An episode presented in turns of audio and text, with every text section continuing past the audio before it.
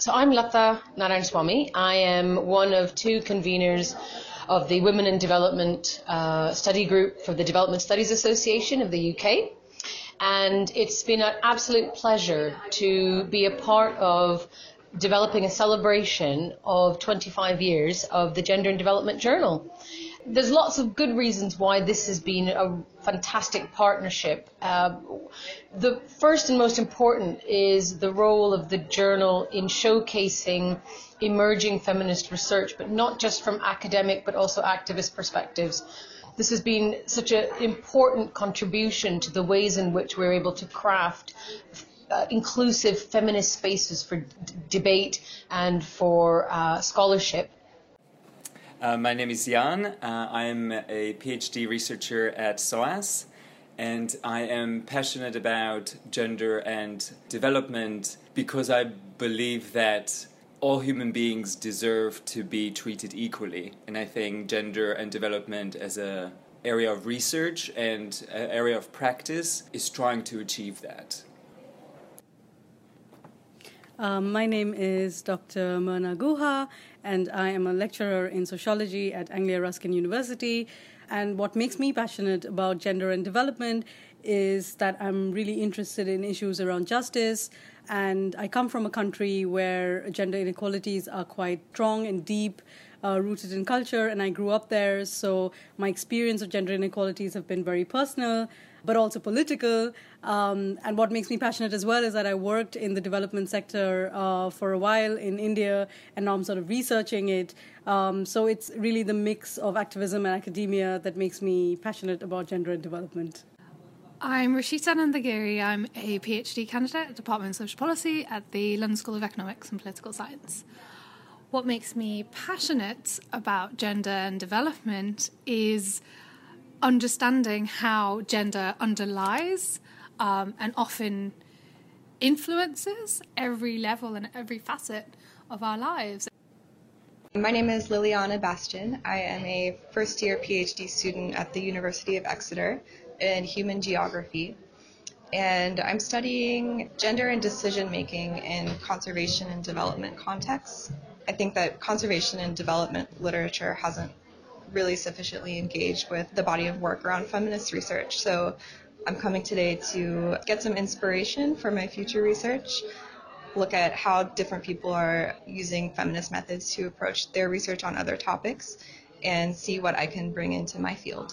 I think that conservation and development literature hasn't really sufficiently engaged with the body of work around feminist research. So I'm coming today to get some inspiration for my future research, look at how different people are using feminist methods to approach their research on other topics and see what I can bring into my field. I've really been enjoying the day. I think it's been really interesting to hear about people's work and the different approaches that they take to working on gender and development.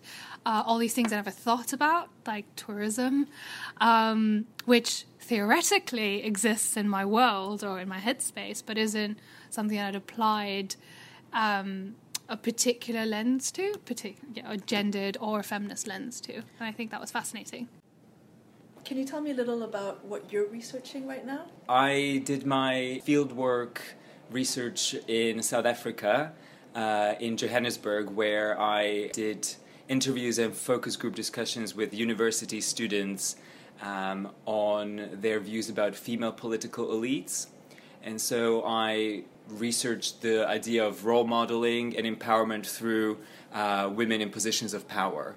So I'm interested to see whether the university students are able to draw some inspiration and some empowerment from seeing women in positions of power.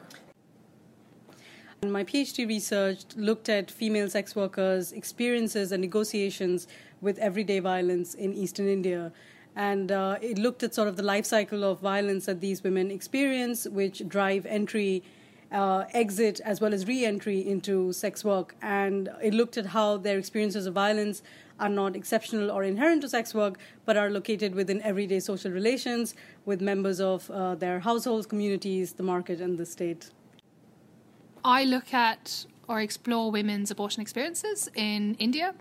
Uh, it sounds like I only focus and center, and it, I do center women's uh, voices and experiences, but I also look at um, community health workers and how they influence women's pathways to care.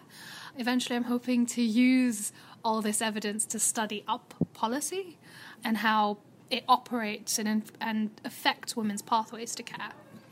Fantastic. And in terms of the Gender and Development Journal, how important do you think it is that we have a journal about gender and development?